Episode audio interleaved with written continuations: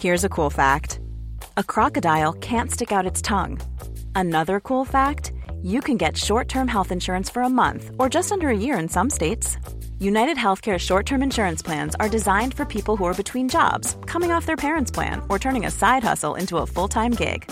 Underwritten by Golden Rule Insurance Company, they offer flexible, budget friendly coverage with access to a nationwide network of doctors and hospitals. Get more cool facts about United Healthcare short term plans at uh1.com. Cet épisode de Nos Ciné vous est présenté par Séance Radio, la radio 100% cinéma. Si nous enregistrions une émission, ça vous dit? Bonjour. C'est moi Orson Welles. J'aime pas trop les voleurs et les fils de pute. Salut Ciné, votre rendez-vous avec le cinéma qui ne vous prendra pas par surprise en vous redisant ici tout l'amour qu'il porte à un certain Del Toro, Guillermo de son prénom, notre Mexicain préféré qui nous revient, ça tombe bien, en ce début d'année avec La Forme de l'eau, The Shape of Water, l'un des films les plus attendus de 2018. On va vous expliquer pourquoi cette attente est parfaitement justifiée. On va faire ça avec un trio de plongeurs en eau trouble, Rafik Djoumi, salut Rafik. Salut. Julien Dupuis, salut Julien. Salut justicier. Ah, justicier, Stéphane Moïsaki, salut Stéphane. Salut Thomas. Et je salue le public qui est avec nous ici au Barabule, c'est Nos Ciné épisode 124 et c'est parti. Monde de merde. Pourquoi il a dit ça? C'est ce que je veux savoir. Shape of Water, la forme de l'eau. Donc ça se passe dans les années 60, en pleine guerre froide. C'est l'histoire d'Elisa, alias Sally Hawkins, jeune femme muette au passé mystérieux, employée comme femme de ménage dans un labo top secret de l'armée américaine à Baltimore, où arrive un beau jour un aquarium dans lequel vit une étrange créature amphibienne incarnée par Doug Jones, acteur fétiche de Del Toro. Et ces deux âmes isolées vont très vite se retrouver et vivre une histoire d'amour hors du commun. Eliza, honey, he's coming for you.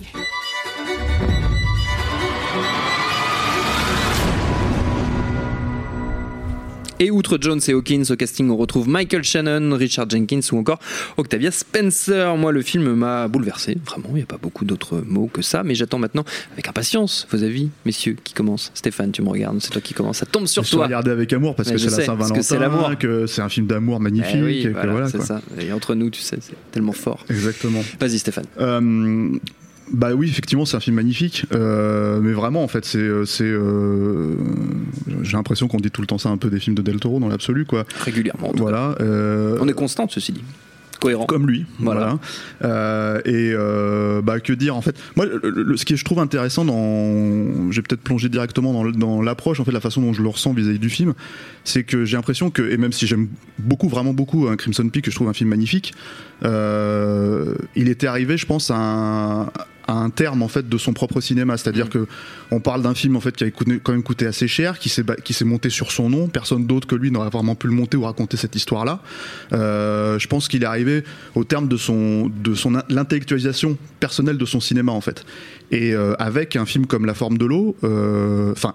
Et quand je dis qu'il est arrivé à ce terme-là, c'est qu'aussi il y a, y a- il y a Hollywood le lui a un peu rappelé, c'est-à-dire le film n'a pas marché. Hmm. Euh, il s'est fait euh, gauler euh, Pacific Rim 2 aussi, Ouais. si tu veux, par je sais pas qui, et euh, un triste cire. Mais euh, le truc, c'est que et, et en fait, le truc qui se passe, c'est que c'est que je pense qu'en fait, il y avait il y avait une crainte en fait de perdre Del Toro à ce moment-là, c'est-à-dire que c'était vraiment qui tout double, c'est-à-dire est-ce que il va se remettre de, de cet échec qui est quand même censé le représenter lui en tant Ouais. que euh, maître de l'horreur, maître du gothique, maître, enfin, peu importe quelle étiquette on peut mettre sur Del Toro, quoi. le représenter en fait en termes de box-office, le représenter en termes de Hollywood et tout ça, lui donner quelque part les pleins pouvoirs si ça marchait, ou euh, revenir à une forme d'innocence euh, pure en fait. Et c'est, je pense, ce, ce qu'est la forme de l'eau. Oui. Si le film il est aussi évident aujourd'hui, c'est parce que j'ai l'impression qu'en fait il a touché euh, quelque part l'enfant qu'il a été. Euh, alors comment, enfin, il l'a fait souvent hein, dans son cinéma, mais là vraiment, j'ai l'impression que c'est- un retour sur ça. Et euh, moi, je lis ce film euh, assez simplement en fait comme c'est un peu ce que ce que Peter Jackson avait fait avec King Kong. Lui, il le fait avec l'étrange créature du lac noir. Oui. Je- J'aime bien citer ce, ce- ce- ce- Je pense que c'est vraiment une démarche en fait que lui n'avance pas vraiment. Il, le- il le renie pas du tout hein, quand, quand il en parle dans la presse. Mais j'ai vu personne en fait euh, évoquer vraiment ça en fait dans la critique, euh, dans la façon d'aborder le film, parce que en fait, on te dit ouais, bah c'est soit Abbé Sapiens euh, Begins, tu vois, ce qui est Mm. bon quand même, c'est assez euh, réducteur, quoi. Euh, soit euh, voilà, c'est du Genet, euh, gna gna Amélie Poulain. Donc euh, bref, enfin n'importe quoi plus n'importe quoi égale n'importe quoi.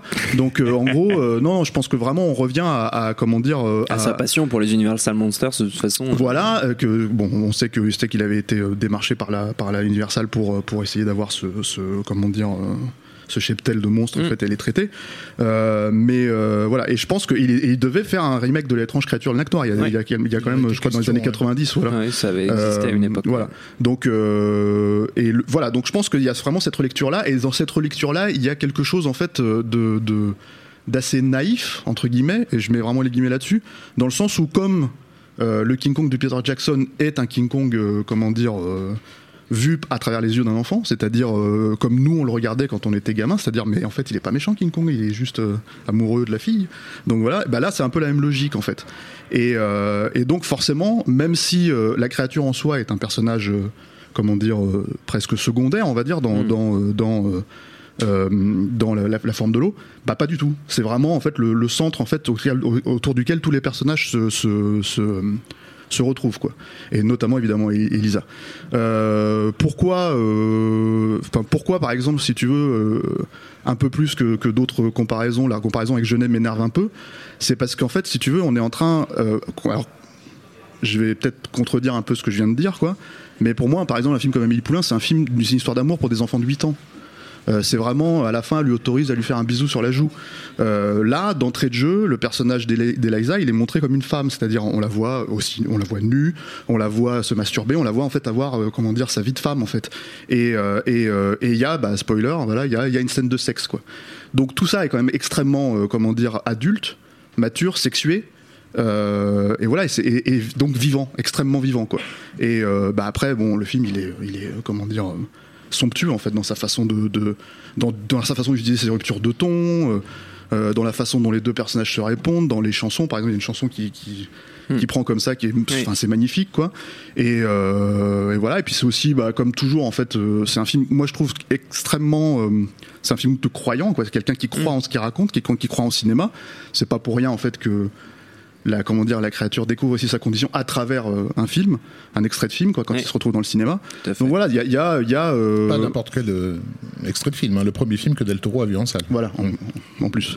Donc voilà, donc je pense qu'on se retrouve euh, on se retrouve vraiment dans, dans j'ai pas envie de dire une réinvention du cinéma de Del Toro parce qu'en fait on est vraiment quand même on, on le reconnaît totalement nouvelle comme, euh, étape. voilà.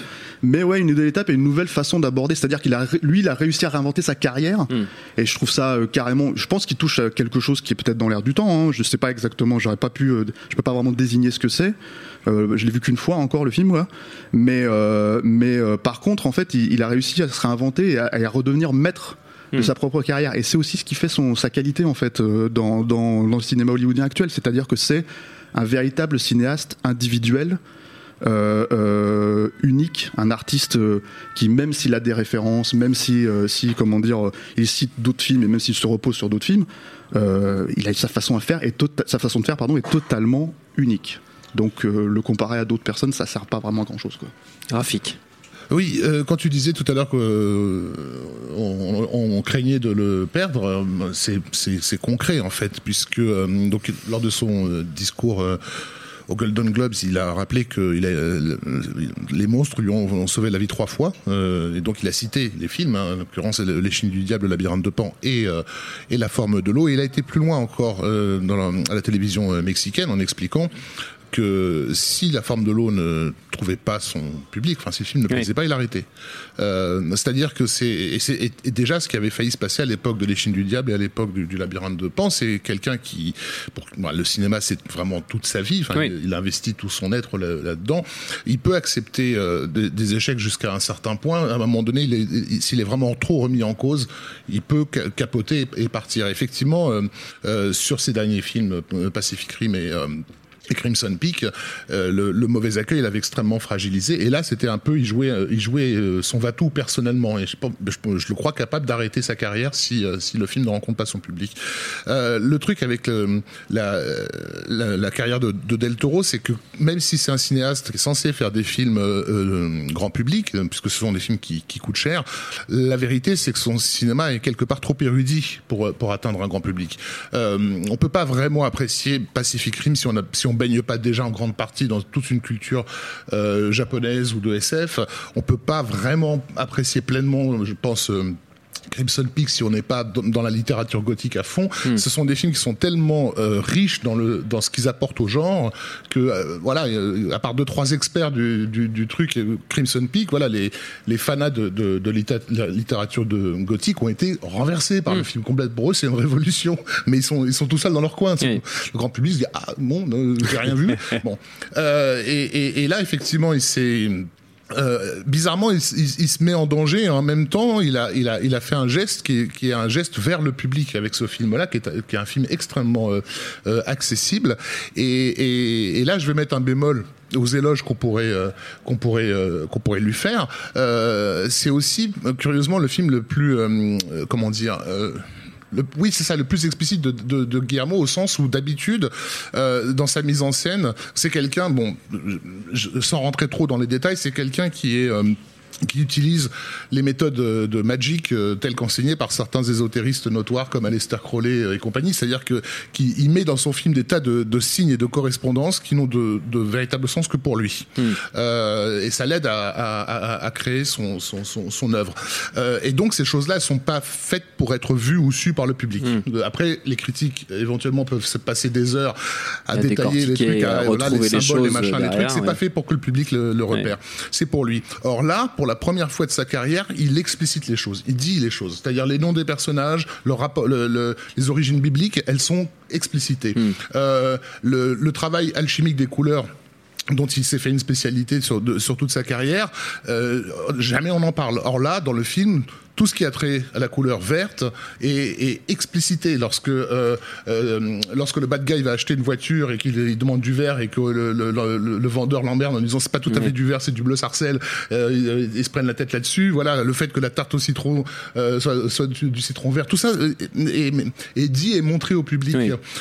Plus souligné que voilà, d'habitude. c'est ça je sais pas le la, la, mystique euh, orphique euh, qui, qui, peut euh, baigner autour du personnage de, de, d'Eliza, elle habite au-dessus d'une salle de cinéma qui s'appelle l'Orphéum. Oui. Tu vois, donc vraiment, c'est quelque part, il y a un côté, je te mets un tampon quoi sur sur le sur les symboles que j'utilise, les correspondances. Est-ce que c'est pas lié à l'incompréhension justement qu'il peut avoir ressenti vis-à-vis -vis voilà, de l'accueil de ses précédents films? Je pense qu'un film comme comme comme, comme Crimson Peak, dont il était personnellement très fier par, mm. par rapport à tout ce qu'il amenait à la culture gothique en, la, mm. en, en renversant c'est euh, en la réinventant d'une certaine façon. Le film a été vu je, par le public comme un, un film attendu et cliché, mm. alors que euh, son but c'était de, de, casser, de briser oui. tous les codes de la littérature gothique installés depuis trois siècles. Donc, je pense que c'est super vexant oui, pour, pour le gars. Quoi.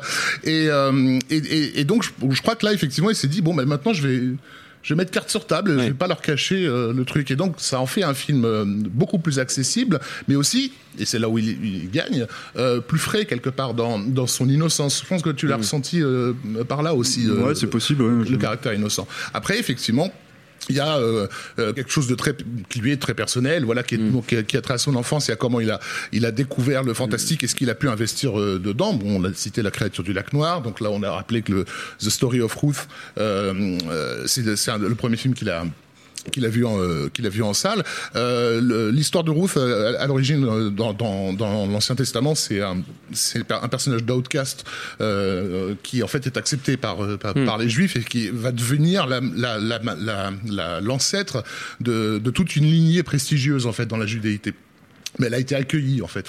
Et, et, et ce film-là est un film sur euh, euh, l'acceptation des, des, des, des, des anormaux, des paranormaux, d'une façon presque, et c'est là où je, je vais peut-être pas me faire des amis, presque donneuse de leçons. C'est-à-dire que bon, on a une handicapée, un homosexuel, une black, Euh, et le bad guy, c'est euh, c'est un c'est un, un, un homme blanc américain de- de- des années 60. Donc on est quelque part assez, c'est assez caricatural dans, dans dans ce que ça peut. Mais t'as euh, pas aimé le film en fait. Ah, je, je suis- non, non, mais je- pour un, Salaud pour un, pour un mec d'extrême droite comme moi, tu vois, c'est vraiment C'est un peu dur, ouais, je Non, non, comprends. mais le, truc, c'est que euh, Guillermo a été euh, vraiment euh, effrayé, euh, vraiment, hein, en Mm. tant que Mexicain, euh, par l'élection de Trump. Mais alors un point peut euh, électrique, non, Oui. mais vraiment, je vois, je- sur ce- son fil Twitter, lui qui Oui, oui. d'habitude n'est pas très sou- politisé. J'ai souvenir de pas mal de, Ah, de ouais. volets de, Ah, ouais, ouais. de tweets. ouais. Et donc, euh, donc bah, du coup, oui, euh, pour lui, ce, ce- cette Amérique-là, elle est, elle est, euh, elle est, euh, enfin, l'antithèse de, de tout ce qu'il a pu euh, de- défendre dans, dans, dans ses films. C'est quasiment les, les, les franquistes de, de, de l'échine du Oui. diable, quoi. Euh, et, et le film est, du coup. Il y a une espèce de réflexe comme ça, un peu brutal, de euh, mais on est vraiment tous en danger, tous ceux qui ne qui n'appartenons pas à votre vision euh, étroite de la société, on est vraiment en danger. Donc euh, il se- voilà. Mais le- pour moi, le problème, c'est que ça, peut- ça peut manquer de subtilité le- le- le- là-dedans. La subtilité, elle est, euh, bah, il faudra la trouver dans la, dans la mise en scène et dans, dans certaines références qui lui appartiennent personnellement et qui sont pas explicitées au public. Par exemple, moi, il y a un truc que j'aime beaucoup dans le film, c'est il a repris une fenêtre euh, euh, ronde qu'il y a dans, dans le film Les chaussons rouges euh, et il l'a en fait divisé en deux cette fenêtre pour, pour il y a une partie qui est dans chez Giles euh, et une autre partie chez euh, chez Eliza en Chez fait Eliza, Euh, ouais. parce que l'i- l'idée c'est que ce sont deux personnages qui ne sont qu'un enfin, Oui, que- qui se qui sont- Mm. qui ne sont qu'un seul comment dire le il a pas trop insisté sur le nom de famille de, de son héroïne Esposito qui en fait Oui. est, voilà fait référence à un per- un, un personnage qui a été abandonné et exposé en fait et donc euh, elle euh, sa fragilité elle elle, elle apporte aussi euh, là-dedans enfin bon il y a plein de Enfin, ils expliquent ce que c'est, hein. Esposito, là, ce que ça veut dire en, en Oui. espagnol. Ouais.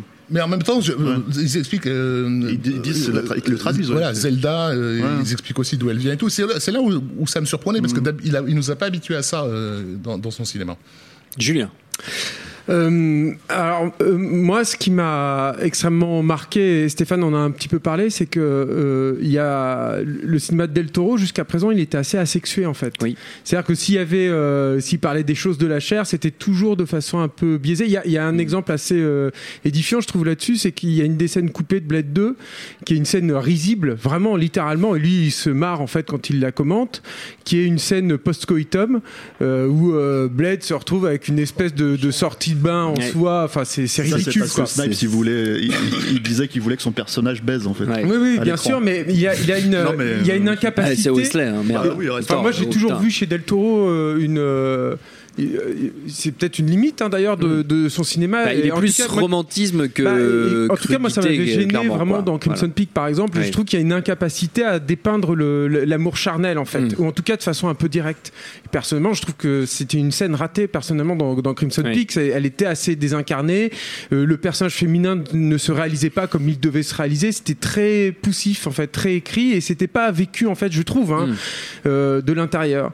Et, euh, et ce qui me, me marque euh, énormément, euh, moi, dans, dans La forme de l'eau, c'est que justement, il a passé un cap, en fait, là-dessus. C'est son premier film où, euh, où les, les, les, les plaisirs de la chair, on va dire ça comme ça, sont. Le sexe, on sont, peut le dire. hein. sont mais très clairement cé- célébrés, montrés dans toute leur beauté Mm. et aussi au- placés au cœur de, du fonctionnement de son univers.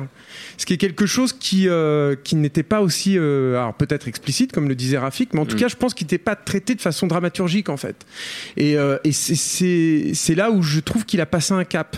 Et c'est ça qui est intéressant en fait dans la forme de l'eau, c'est-à-dire qu'au-delà de tout jugement de valeur, qu'on aime ou pas le cinéma de Del Toro, on ne peut pas nier qu'il y, a un- il y a un passage en fait dans, dans la forme de l'eau, un, un passage, un, un cap en fait. De la même façon que il a finalement réussi à, à importer dans la structure américaine ce qu'il faisait en Espagne. Oui. C'est un, vraiment un film parent de ces films espagnols, à tel point qu'on retrouve euh, des schémas systématiques dans les personnages.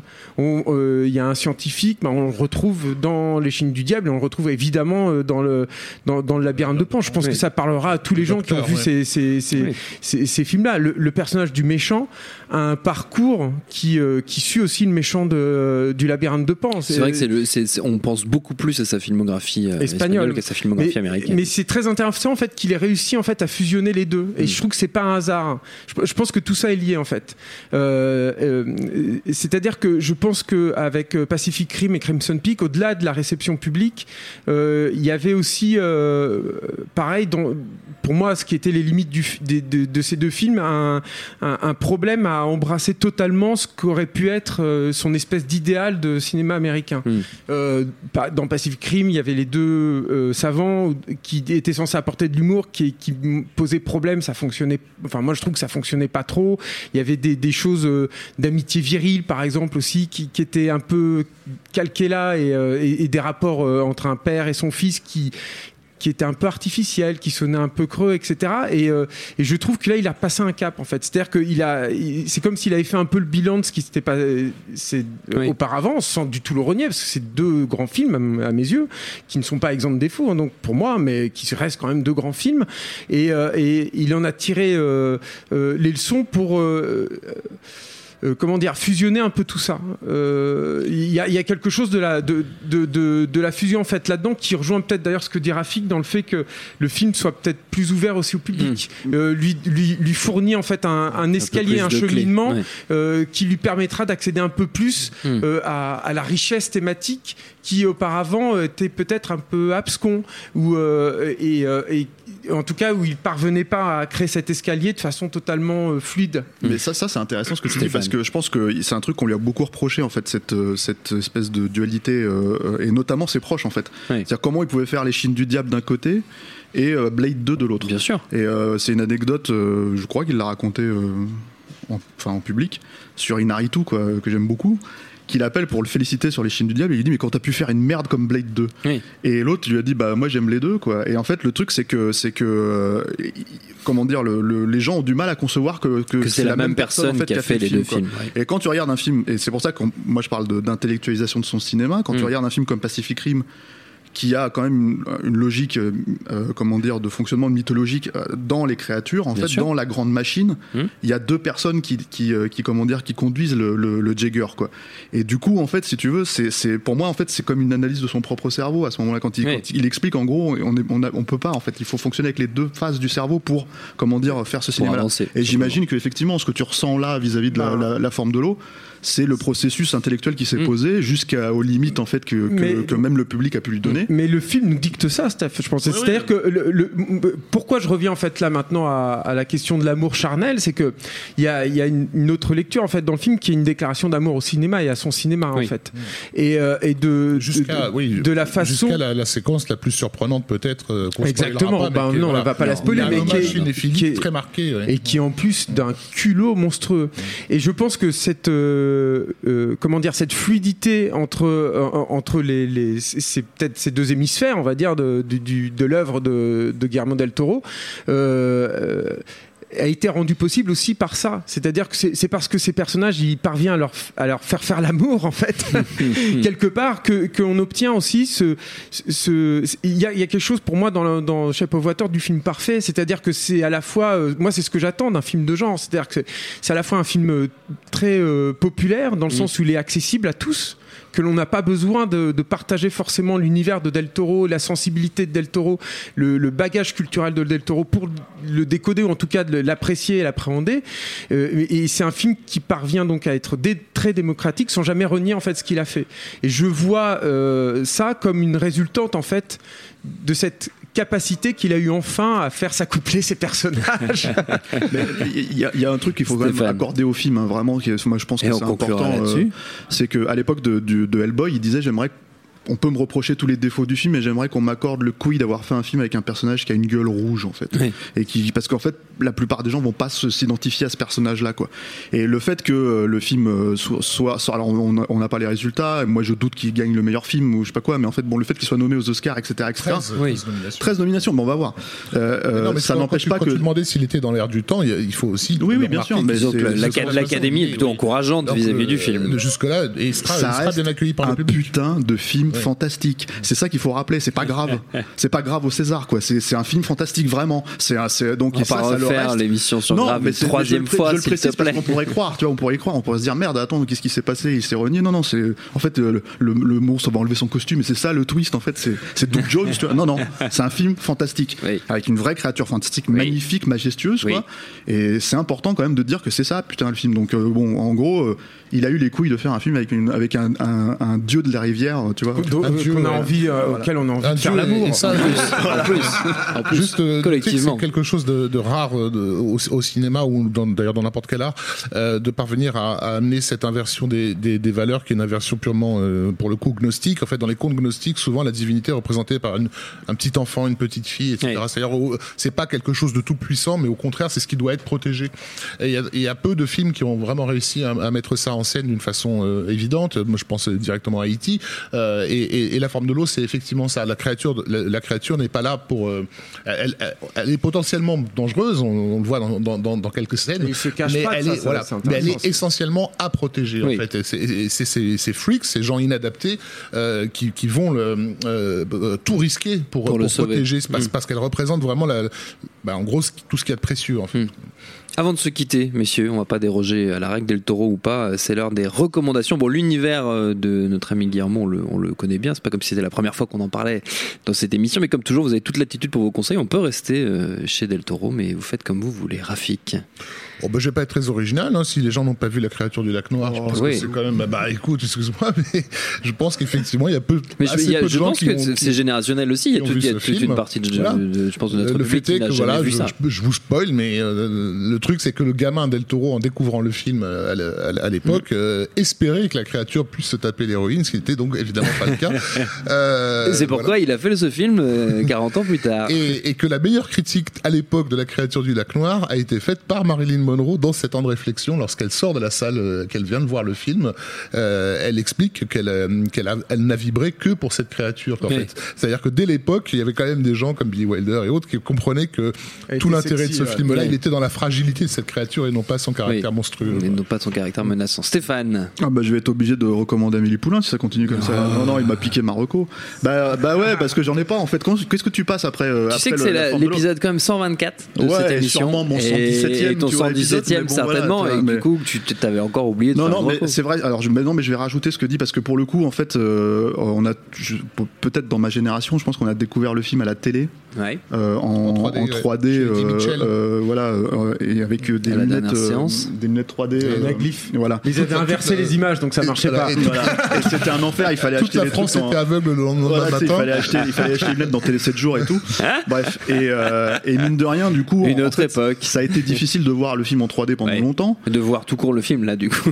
Non, si j'ai bien compris existait, avec les euh, oui, lunettes. à ce moment-là, mais Ouais. après le film existait en DVD, Ouais. en, cassette vidéo. Et du coup, en fait, il est ressorti il y a quelques années en 3D, donc en bonne 3D, machin, très propre et tout. Et si vous avez l'occasion de le voir en salle, en 3D, parce que je pense qu'il passe dans quelques festivals de temps en temps, ça vaut vraiment le coup. En fait, il existe même, je crois, le Blu-ray 3D. euh, il y a un Blu-ray 3D, il me semble. Ok, très bien. Donc voilà, tu vois, d'où le recours. Ouais, double reco, euh, une seule reco pour deux, c'est bien. Julien, Euh, ah, toi tu euh, vas faire deux recos du coup pour compenser Voilà. un peu le. Non, je vais en faire plein en fait. Ah super. Non, non, mais parce qu'il y a un truc qui est en train de disparaître, je pense aujourd'hui avec la dématérialisation, ce sont les suppléments euh, et euh, de, de- de- qui accompagnent les films, les bonus en fait. Et un des grands euh, champions en fait des, des, des suppléments avec euh, Peter Jackson, avec euh, avec James Cameron et tout, c'était, euh, enfin ça reste encore pour le pour le moment en fait Guillermo del Toro. Et, euh, et, et moi, je vous invite en fait à vous replonger dedans, notamment ses commentaires audio qui sont toujours super denses. Euh, il donne même son mail, enfin c'est son ancien mail, mais il, il donnait son mail euh, à la fin du, du, du commentaire audio de Hellboy. Donc si, si tu allais jusqu'au bout, voilà. Et parmi toute cette pléthore en fait bonus, moi il y en a un en particulier parce que on parle de, comme on parle de monstres évidemment, il y en a un qui est sur euh, le, le Blu-ray, le, alors qui était sur le DVD, qui est aussi sur le Blu-ray de, de Blade 2, qui est uniquement exclusivement consacré à la création des, des créatures. Alors Ouais. paradoxalement, c'est un peu bizarre que je conseille ça parce qu'on voit pas énormément en fait Guillermo del Toro dedans, mais mais euh, ça dure 70 minutes. C'est juste les mecs qui bossent en fait dans, dans l'atelier. Je, je pense quand même que malgré tout, on comprend énormément de choses en fait sur son cinéma. C'est-à-dire que je pense que si tu euh, décodes la façon dont euh, Guillermo del Toro réfléchit à ses monstres, les conçoit et les fait fonctionner, bah, tu comprends beau- beaucoup de choses en fait sur son mode opératoire, sur euh, sur son discours aussi, sur probablement c'est une partie de ces thématiques.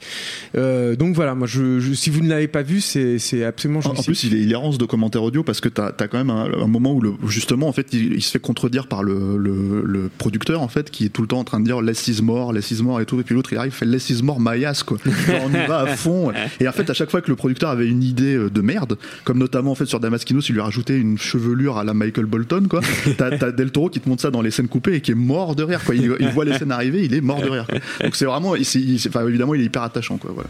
Très bien, notre temps est écoulé. Merci à tous les trois. Stéphane, je note que tu as quand même oublié ta reco et ce sera, ce sera redit dans une prochaine émission. Merci à Quentin, à la technique, merci au Barabule et au public pour l'accueil. Rendez-vous sur binge.audio, le site de notre réseau de podcast Binge Audio pour retrouver toutes nos émissions, le programme des prochaines et dates d'enregistrement en public si vous aussi voulez venir nous voir. Et en attendant, on vous dit à très vite.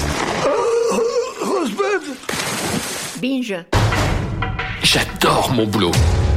Vous êtes la crème de l'aristocratie française. Vous avez compris ce que je vous ai dit Oui, cancer du poumon, inopérable. Next épisode, c'est le nouveau rendez-vous 100% série de Séance Radio avec Charline Roux et son équipe. On ferait mieux de rebrousser de main, les gars. J'ai fait du mal. J'ai compromis des missions. Des policiers français, que les acheter, pas les tuer. Next épisode, le mardi à 19h sur Séance Radio, est disponible sur toutes les applications podcast.